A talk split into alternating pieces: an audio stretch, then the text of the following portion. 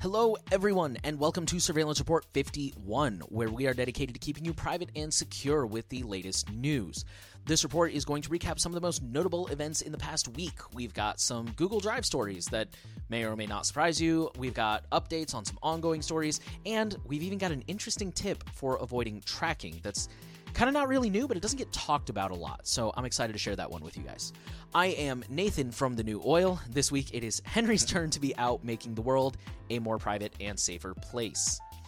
Henry did not give me a promo spot this week, so I'm going to say go incognito because I checked that out and it is super cool. It's like four and a half hours long, and it takes you from everything you need to know about how to be private and starts at the very beginning and walks through it all. It's really cool stuff. I highly encourage you to check it out and possibly even consider paying for the paid version because, you know, there's no ads and you get a certificate and there's quizzes to make sure that you're absorbing the information and all that kind of stuff. It's really, really cool.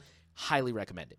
Let's go ahead and jump into the news this week. We're going to start off, as we do, with data breaches. First off, uh, this one's a little different. We got a couple of them that are a little different than usual. One million stolen credit cards leaked to promote a carding market. So there is a new stolen credit card marketplace that has popped up, and part of their marketing strategy to let everyone know about them and come check them out is they went ahead and dumped a million credit card numbers for free you know, free samples. The cards appear to have been stolen between 2018 and 2019. Out of the 400,000 cards that were analyzed so far, they found that anywhere from 27% to 50% of the cards are still active. That depends on like whose research you listen to. And they found that the top 5 banks that these cards were issued by are the State Bank of India, JP Morgan North America, BBVA South America, Toronto Dominion Bank, and Banco Posta, who I believe is from Italy. That sounds like an Italian name. The data, in addition to the card numbers, also included names, addresses, and email and phone numbers. So I would say the defense there is use a card masking service like privacy.com or try to pay in cash whenever possible. Our second story comes from New York, where 3,000 students and 100 employees had a they said data leak. I think this is more of a data access. So what happened was a student was able to access a file in Google Drive. And it does not appear that any of this take any of this data was taken, downloaded, or abused, simply accessed. The district has added a third authentication factor. Uh, don't believe the article said what it was, so you know it could have been uh, maybe like a, a YubiKey or something like that. And a similar in- incident actually occurred earlier, I believe this year, when a student was on Google Drive trying to find like some homework that they had to do, and they accidentally found their way onto a draft letter about the schools that were reopening two days prior to the official announcement. So, yeah, this sounds like tech illiteracy at its finest. People are just throwing things in Google Drive and don't really fully understand how to keep them secured and how to manage privileges. It is no wonder that we have an entire section about data breaches every week when this is happening constantly. Our next story comes from Japan. Japanese manufacturer Murata, who manufactures electronics, has lost or leaked 72,460 pieces of information, which includes more than 30,000 documents about employees and business partners. This information includes company names, addresses, associate names, phone numbers, email addresses, and bank account numbers.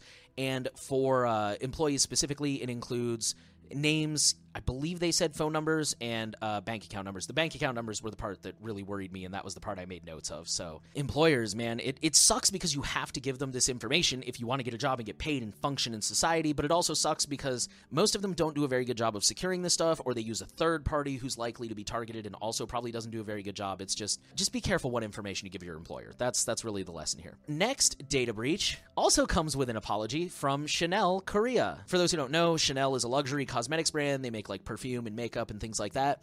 The leaked data includes names, birthdays, phone numbers, and product purchases. Address, email address, and sex were optional information in, in the profile, so if the customer chose to list that, then that was also stolen.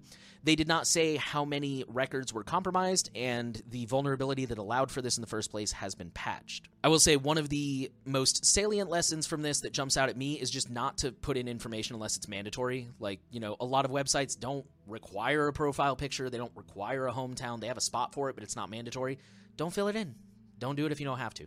Crytek has confirmed a ransomware attack and customer data theft from the Egregor ransomware. Crytek is a game developer and publisher, and this breach took place in October of 2020. The data compromise included first and last name, job title, company name, email, business address, phone number, and country. So they said customer data theft, but to me that sounds more like employee information. I, I scanned the article.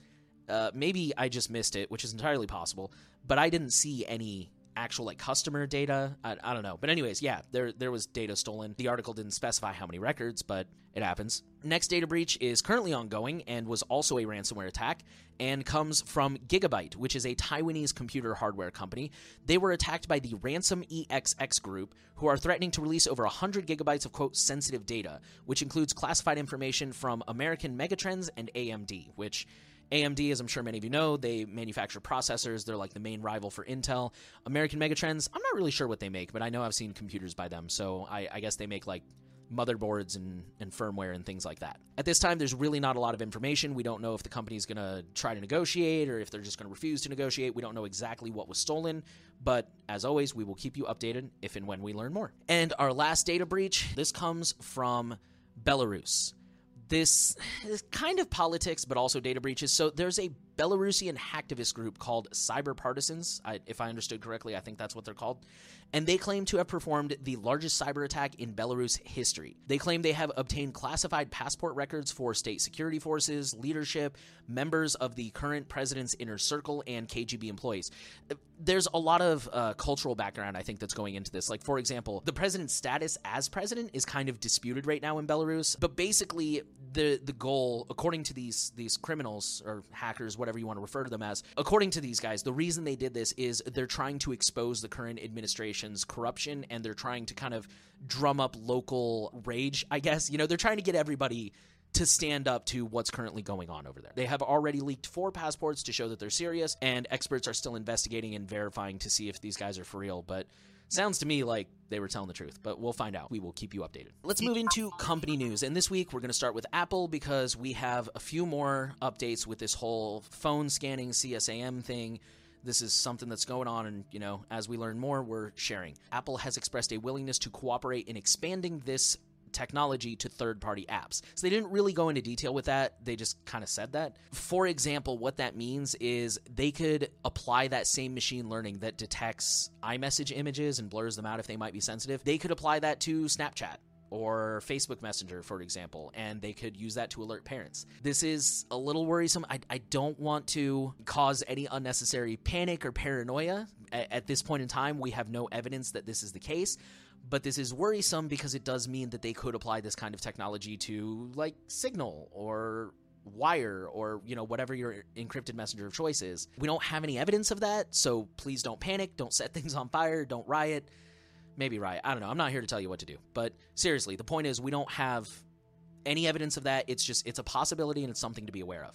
On that note, Apple has emphatically said that they will not cooperate with any government demands to use this technology for surveillance. So if the government comes to them and says, hey, we got this picture of a protester, we want you to upload that hash and push it out to everyone's hash list, they won't do it. Personally, I don't really believe that claim because this is also the same company who built a brand new data center in China specifically so that they can comply with government data laws and be able to turn over user data at the government's request. This is something we have talked about on past surveillance reports. So, pardon my skepticism, Apple. I, I don't really believe that claim. Those are all the updates we have on the Apple stuff. We're now going to move into Google. We got a couple of Google stories. First of all, some good news Google will let minors remove their images from search. If you are a minor, or you are the parent or legal guardian of a minor, and you found their picture somewhere online, and you're like, hey, I don't want that online, Google will now allow you to remove that.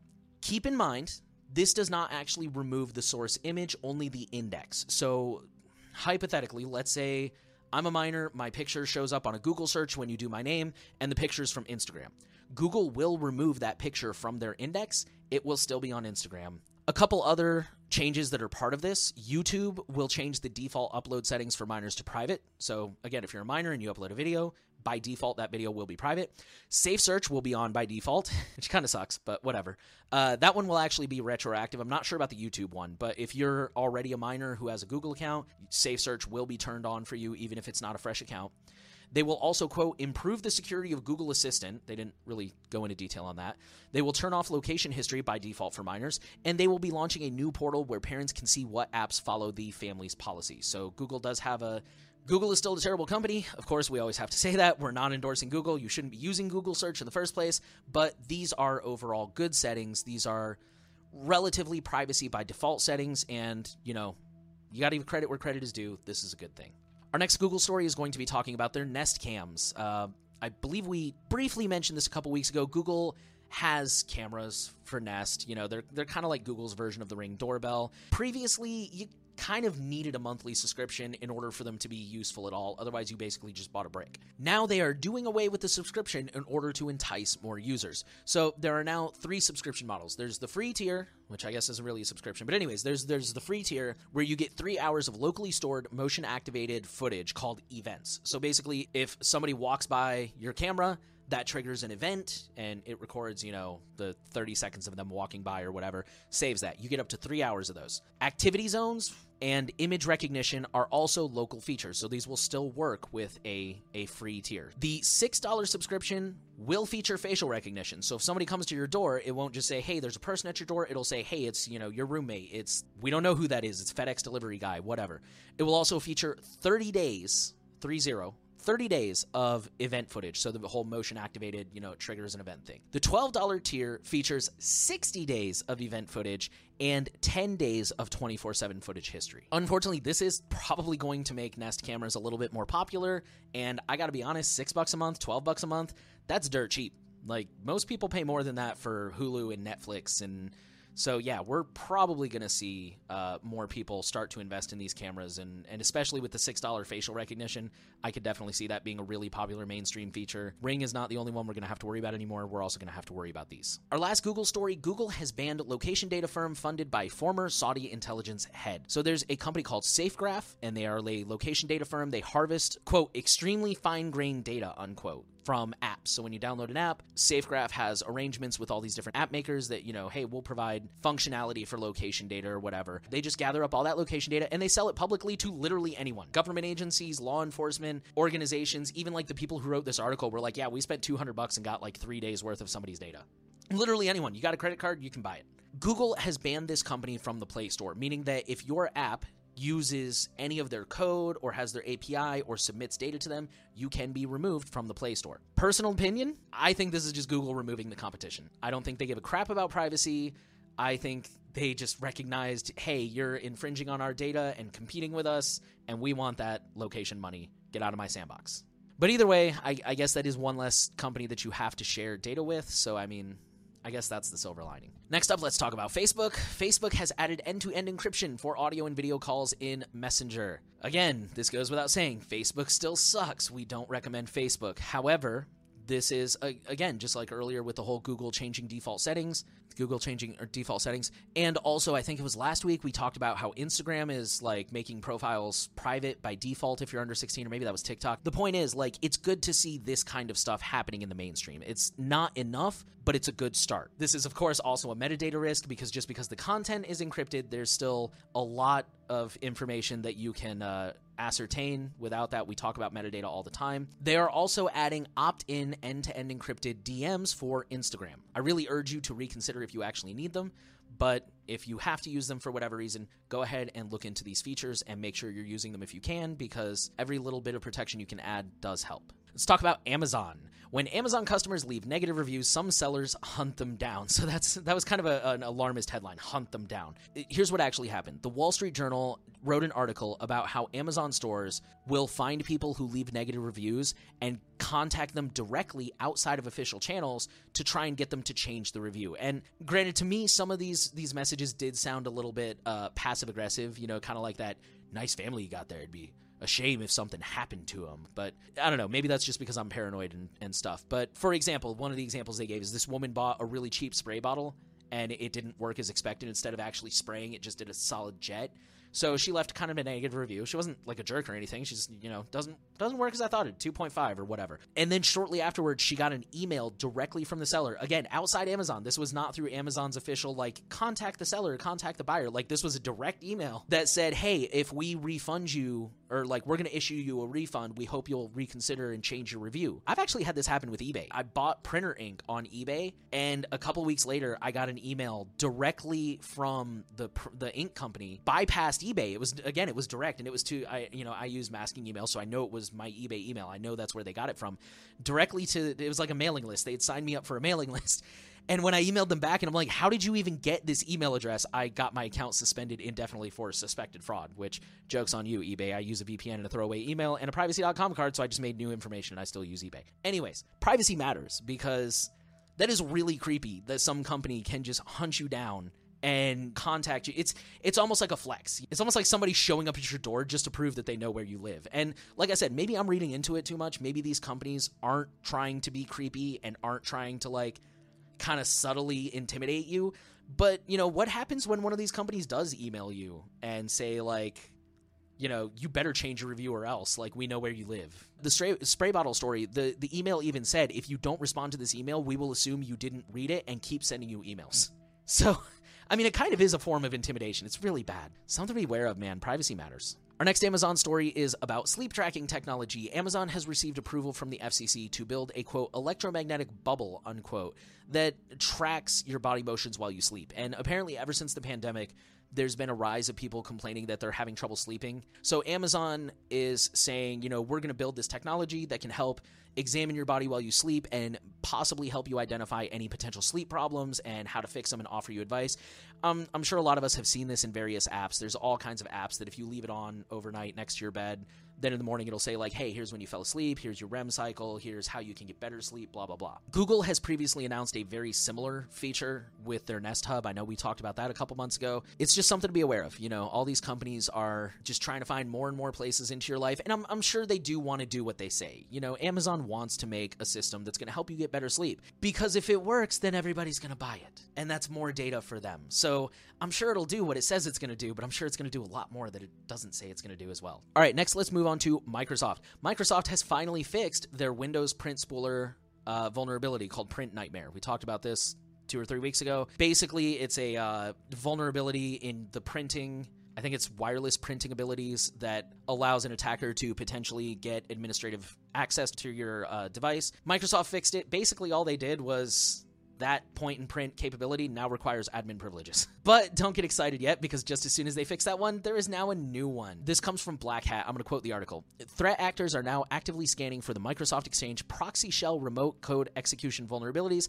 after technical details were released at the Black Hat conference. Black Hat, for those who don't know, is this big uh, hacker convention that happens every year in, in Las Vegas. I think it's mostly digital this year because, you know, we're still kind of in the pandemic. People will come in and they'll give keynote talks and they'll talk about all the different cool vulnerabilities they found and research research they've done and things we can learn. Proxy Shell is the newest one that, as the article says, was disclosed at Black Hat, and it is a a chain together of three other remote code executions. So it's it's a combination of three other vulnerabilities. I don't think that the researchers reported this directly to Microsoft. I could be wrong about that part.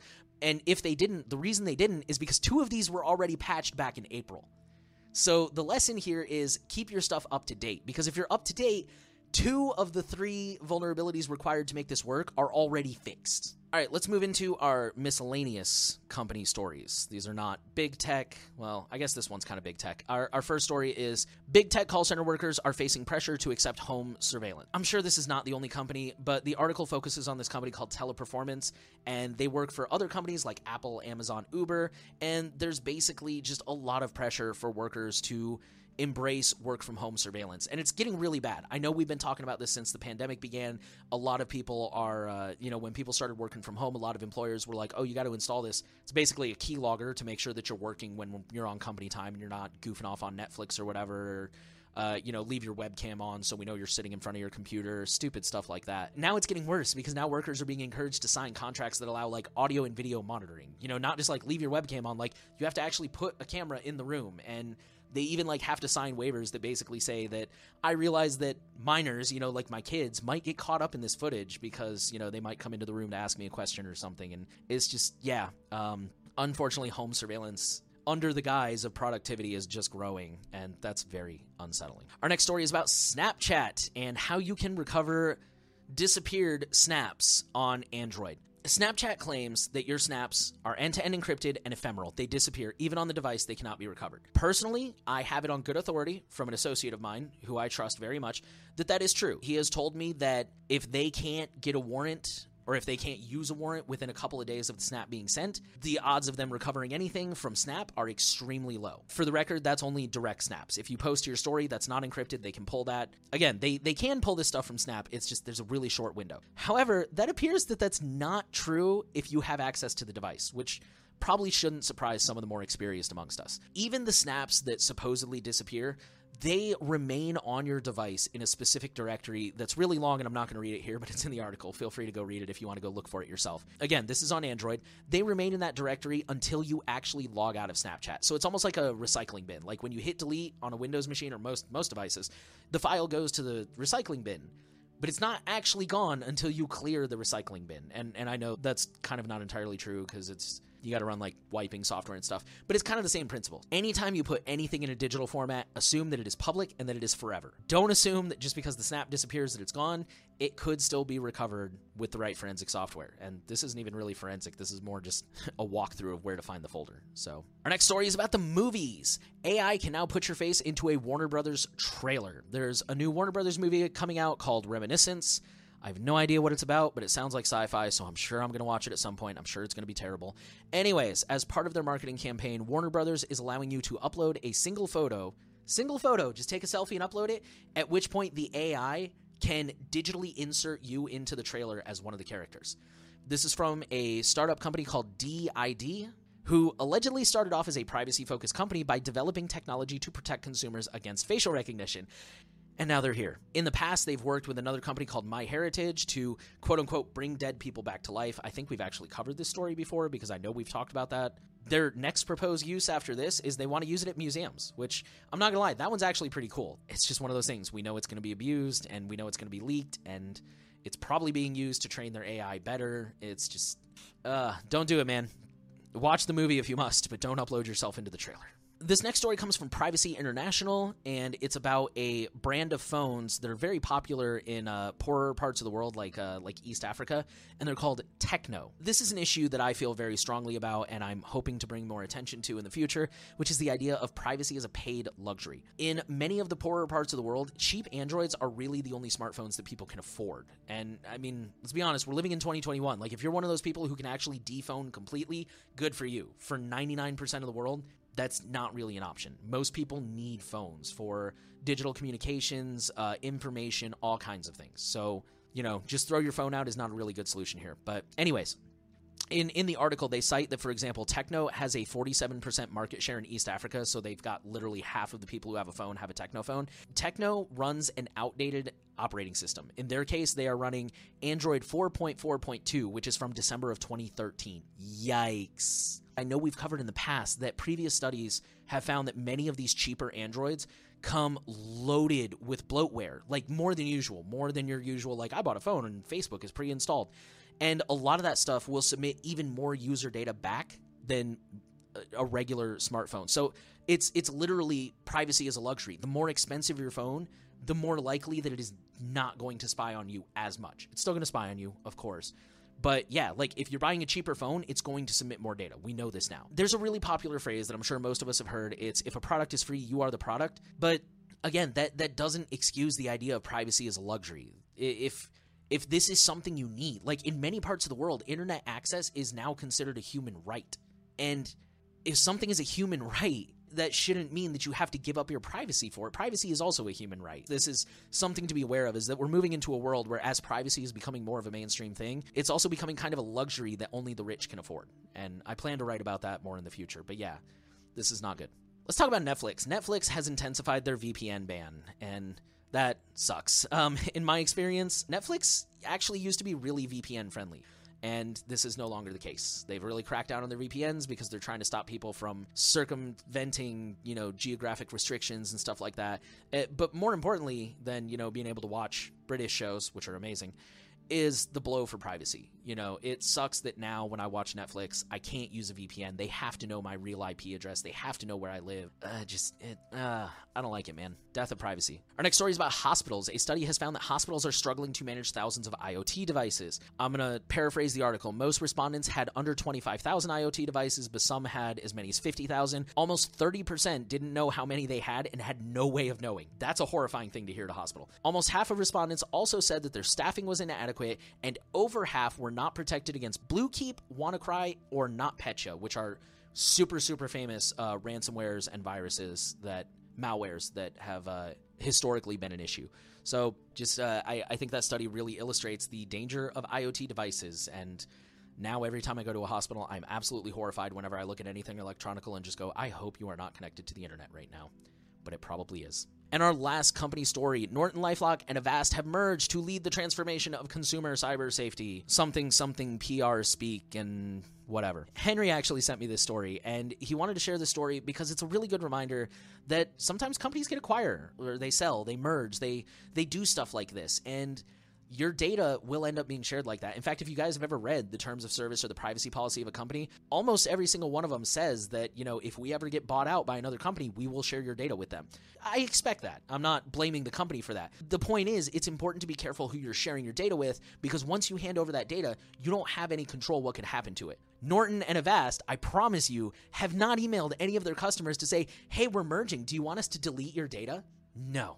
It's just all combined now. Wickr, that we talked about a few weeks ago is a perfect example. They might be an okay service now. They might sell to Amazon tomorrow, and now your data is theirs. So, yeah, just beware of that stuff. Let's move into research. Our first story researchers have created, quote, master faces to bypass facial recognition. This is interesting.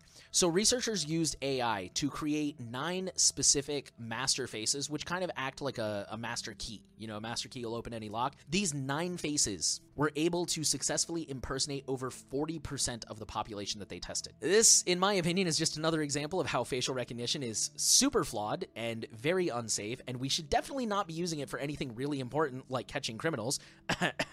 or you know pretty much anything that actually matters uh yeah it's just it's really it's it's unsafe. It's not there. It's bad. We should not be using it. Our next story is another uh, iot piece of warning. An unpatched kindle allows attackers to take over kindles and steal money and personal data.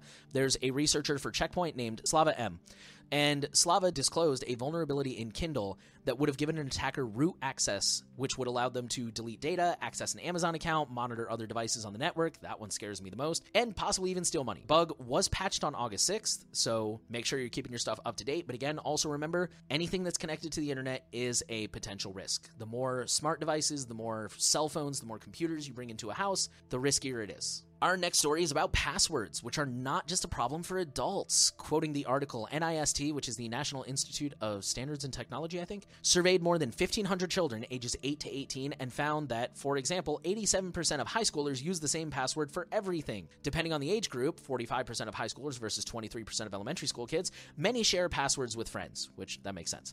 So the moral here password managers get a good password manager. We recommend either Bitwarden or KeePass XC, but just find a good, legit password manager.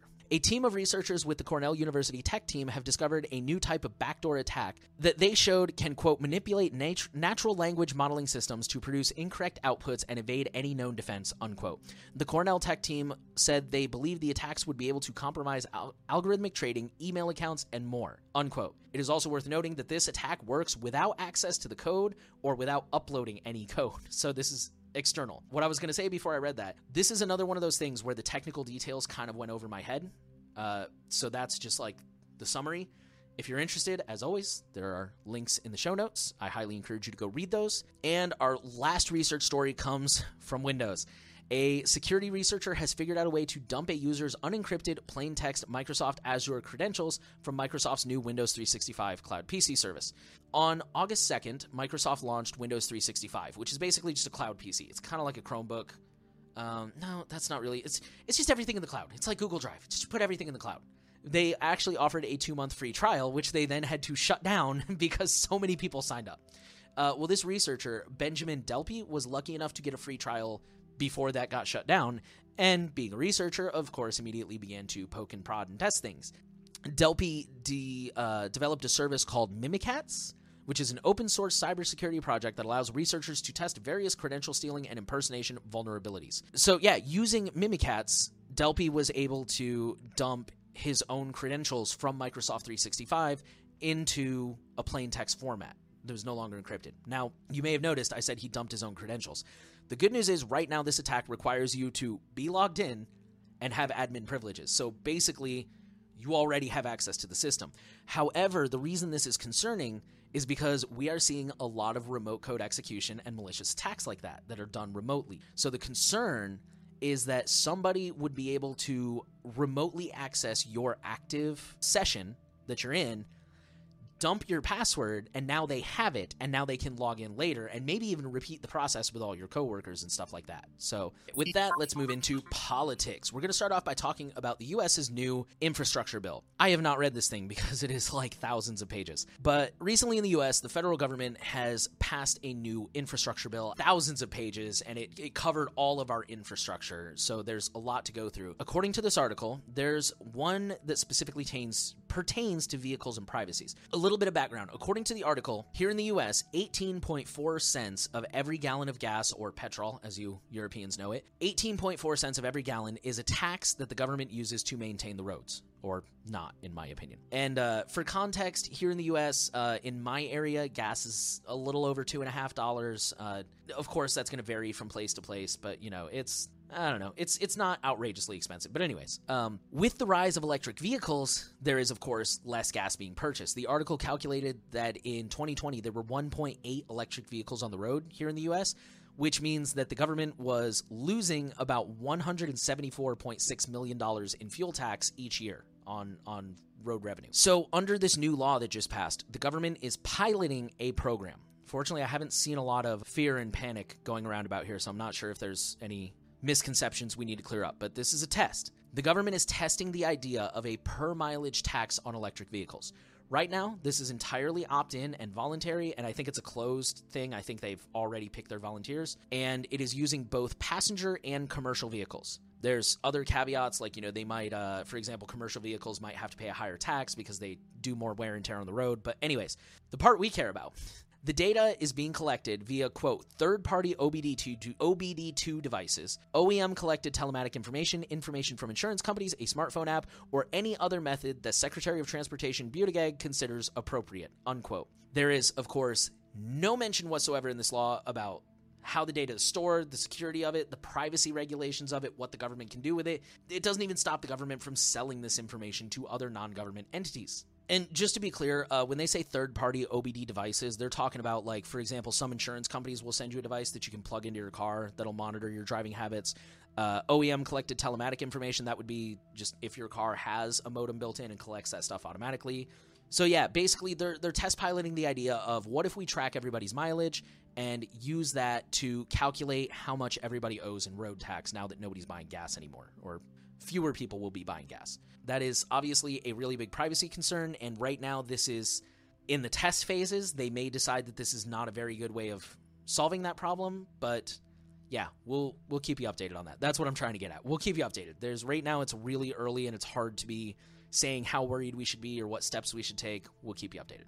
This next story is a really quick one. U.S. prisons are mulling AI to analyze inmate phone calls. The title pretty much says it all. They're thinking about using artificial intelligence to analyze phone calls with inmates. The reason this concerns me and the reason I wanted to bring it up is uh, Cory Doctorow has what he calls the shitty tech adoption curve, which is basically they roll out all this invasive technology on the people that quote unquote nobody cares about, like prisoners and and you know foreign enemies in war, and then eventually they move it over and make everyone else comfortable with it. Baltimore's surveillance plane that we've talked about this year, that originally started in Afghanistan as surveillance on foreign enemies, and then eventually Baltimore was like, why don't we use it to surveil our own city for criminals? So if the US goes through with this and they start using AI to like transcribe phone calls and stuff for prisoners, I guarantee you it will not be long before we see this rolled out in general and start seeing it everywhere.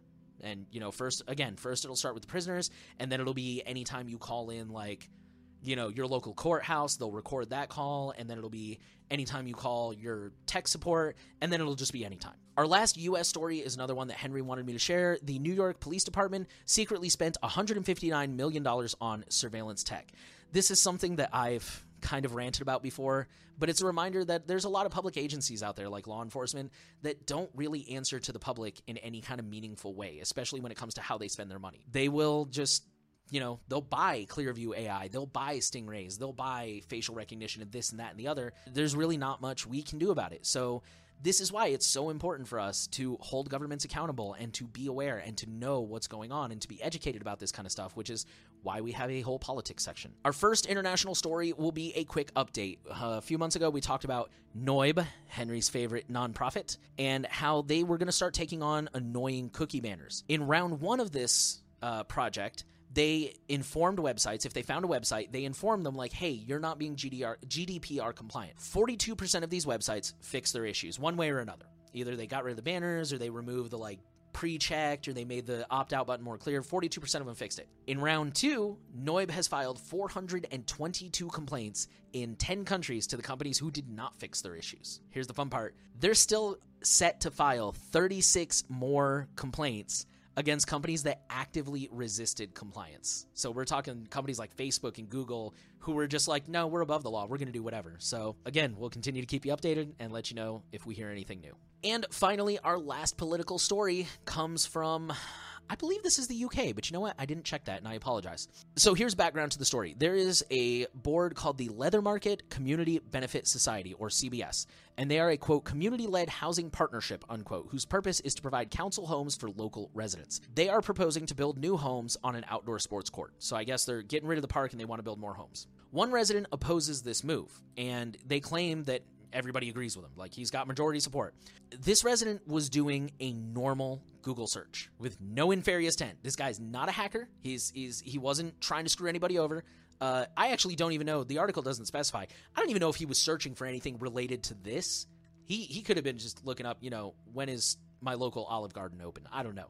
But anyways, for whatever reason, he was doing a Google search. He found documents from the the CBS meetings. The we're talking like notes and minutes and transcripts and stuff like that. They were not password protected. They were not marked as confidential or anything like that. They were just normal documents in a Google Drive. So much Google Drive this week. Anyways, shortly after he found those, the police showed up at his door and arrested him for violating the Computer Misuse Act. The board had noticed that somebody had accessed their documents and also he had shared them on Twitter. I sorry, I forgot to mention that part. He found these documents and he's like, "Hey, I, I, found the meeting notes. Like here it is on Twitter for everyone else in the neighborhood." So the the board saw this and had him arrested. Uh, the cops confiscated his phone and his computer, held him for a little bit, did a little bit of investigation. Fortunately, he was eventually cleared because the cops were like, there was no crime here. No, there was no password. He didn't crack a password. He didn't illicitly gain access when he wasn't supposed to. There was nothing keeping him out. There was no kind of indication on the, again, no indication on the documents like these are confidential, these should not be shared, only certain people can access. There was nothing. They were just documents, and he just happened to find them through perfectly legal, non technical means. But, anyways, yeah, the, the reason we're sharing that is just a reminder privacy matters, you know. And fortunately, this guy got lucky and they realized there was no crime. It's stupid. It's a waste of time to be arresting this dude. But we see it all the time that people get have their lives turned upside down for doing things that either they didn't know were illegal or were not illegal in the first place. And, you know, just privacy. Be careful what you do, be careful what you share. Don't use Google. Yeah, just privacy matters. Be careful. You never know. Let's move into our FOSS section. Mozilla is testing if Firefox 100 user agent is going to break websites. So, this is just a really interesting peek behind the scenes of technology. And I think it reminds us that technology is simultaneously often way more complicated and way more stupid than we would expect. Some of you may be too young to remember Y2K. Y2K was actually a legitimate concern. Like, it's kind of become a, a pop culture punchline. So, what Y2K was, was tech people, and somebody can feel free to correct me if I'm wrong, but from what I understand and from what I remember, tech people found out that computers, once the, the internal clock changed to the year 2000, they would basically just crash because at the time computers were made, the year 2000 was so far away that nobody was thinking about it, so nobody made computers able to work with the year 2000 and beyond. They're just kind of like, ah, you know, we'll we'll get to that when we get to that. Fortunately, they found that way far in advance Everybody fixed it. Everybody pushed out updates. The media, of course, never one to let. Uh, how does the phrase go? Never one to let the facts get in the way of a good story. The media ignored that part and just said like, "Oh my God, Y2K, your computer might crash on January 1st." Blah blah blah blah blah. And like, there was even like a really crappy TV movie about like planes falling out of the sky and everything. It was so dumb. It was super hyped up. And of course, January 1st came. Nothing happened except a lot of people had hangovers and now it's just like this big joke. But there was a legitimate concern and it was fixed. This is the exact same thing. Mozilla is in in the nightly version of Firefox, which is like the super like multiple versions ahead of the rest of us. They're like cutting edge, testing everything, breaking everything. In the nightly version, they are testing to make sure that once they get to version 100, they're not just going to break all the websites. So again, this is a ways off. I think for most users, we're on like version 91 or 92 or something. Uh, the article actually notes that if you're one of the people using the about config uh, privacy.resistFingerprinting, and if you set that to true, your user agent is permanently locked at Firefox 78. So you know, you probably won't notice this for a long time. Um, so far, we haven't heard anything. We'll let you know if we do hear anything, if you know, if there are any breakages, if there aren't, if they issue any fixes. But it's just again, it's a reminder that you know, you would think something as simple as going from 99 to 100 not a big deal, but technology's weird, man, and sometimes the things you don't expect will go wrong do. On the topic of Firefox, we have two new notes. Firefox 91 has introduced HTTPS by default in private browsing, only in private browsing. Hopefully, they will roll this out to all users soon enough. And they have also added enhanced cookie clearing, which will help to protect against super cookies. And this is something we've talked about in the past. Super cookies are uh, just these really aggressive, persistent cookies that are super, super hard to get rid of, hence why they're called super cookies. And Firefox is taking action to make those a little bit easier to deal with. So that's good news. Our last couple of releases in the FOSS section, we have some new releases. The Tor browser 10.5.4 is now available for Windows, Mac, and Linux. Thunderbird 91 is available, and Debian 11 is now underway of being released. Last but not least, let's move to our Misfit section. First off, an actively exploited bug is bypassing authentication on millions of routers. This is called CVE 2021 20090, and it is a quote critical path traversal vulnerability rated 9.9 out of 10, so super, super serious. It affects Arcadyan firmware in the web interfaces and allows unauthenticated remote bypass. So basically, it allows people to remotely log in as an admin. Popular brands that were infected include uh, Arcadyan, Asus, Buffalo, Telmex, Verizon, and Vodafone, as well as some others. You can get the full list in the article. And the moral of the story here, in my opinion, use DDWRT, get good routers, get good routers to get updated, because if some of these routers aren't getting the update, that's a problem. Our next story is about QR codes. We've been seeing uh, QR code scams on the rise, and now they're targeting Bitcoins. So I'm not really going to dive into that one because, I mean, the basic strokes, like I said, we've talked about this before. QR codes are incredibly powerful. They can really do anything. They can connect you to a Wi Fi, they can open a website, they can download an app. Like, QR codes are really, really powerful, and they can and are being abused. So that's really the main moral behind sharing that story. Beware of QR codes. Our next story is an evolution on ransomware. Uh, Henry, he finds it interesting when criminals are clever. And uh, in the past, we talked about when we saw the rise of double extortion tactics in ransomware, which is where the ransomware would not only encrypt your stuff, but they would also steal a copy first. So that way, if you didn't pay up, they would leak it. And that was kind of, you know, first they encrypted things, and then people started keeping good backups. So they were like, well, fine, we'll steal the data. So that way, even if you pull from the backups, we'll leak it. Well, now they're evolving again, and they are adding two new pressure tactics DDoS and harassment. So if you don't pay, they will DDoS your website and take it down and they'll you know use the data to harass your customers or your employees or whatever. So remember ransomware the best defense is prevention. Just try your best not to fall victim in the first place. Don't click suspicious links use really good antivirus and keep good backups. And our last story thank you for sticking with so far because this is one i teased at the top there is a way that websites track you. This is not really new, but it doesn't get talked about a lot, and it's called bounce tracking. Basically, the way this works is when you click a link, your traffic gets bounced through a couple of other websites first. And the reason they do this is because, as uh, as I'm sure a lot of us know, a lot of websites now are allowing you to block third-party cookies, and some of them are even doing it by default. Like this is common with Chrome, Firefox, Safari.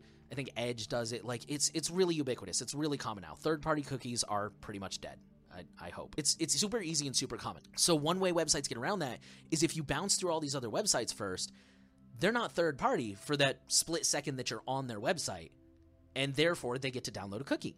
This is especially an issue with like tracking links. You know if you click uh, facebook.com slash blah blah blah slash question mark fbclid equals all that gibberish 16 lines of crap you don't need that again that bounces you through all these sites and they get the first party cookie and they still get to track you. The solution here is to use ClearURLs is one really popular plugin but also uBlock origin. We talked about this i think last week. They just added two new filters that help get rid of tracking links. These will be very helpful and of course nothing is 100% effective. They're probably not going to catch everything but they're going to go a long way to help with that tracking. And again this is not really a new way to do this but it doesn't really get talked about as much as like browser fingerprinting and canvas fingerprinting and stuff like that. So it's important to be aware of that stuff and it's important to take your defenses because those are really easy, simple things you can do to get rid of the kind of tracking that you'll never see. Like again, bounce tracking is something you'll never see. You don't notice. It happens so fast. And just downloading these plugins can stop it equally as fast. And that was it for this week's report. Again, I want to remind you this report is brought to you by viewers, and one of the ways that you can support Techlore and therefore surveillance report is to check out Go Incognito. Share it with your friends, share it with your family. Uh, you can even, it's broken up into individual little videos. So if you're like, hey, I think my friend really needs to know more about this particular subject, more about cell phone security or whatever, go ahead and send it to him. And it's really cool. He's got it like color coded, like his background changes while he's talking.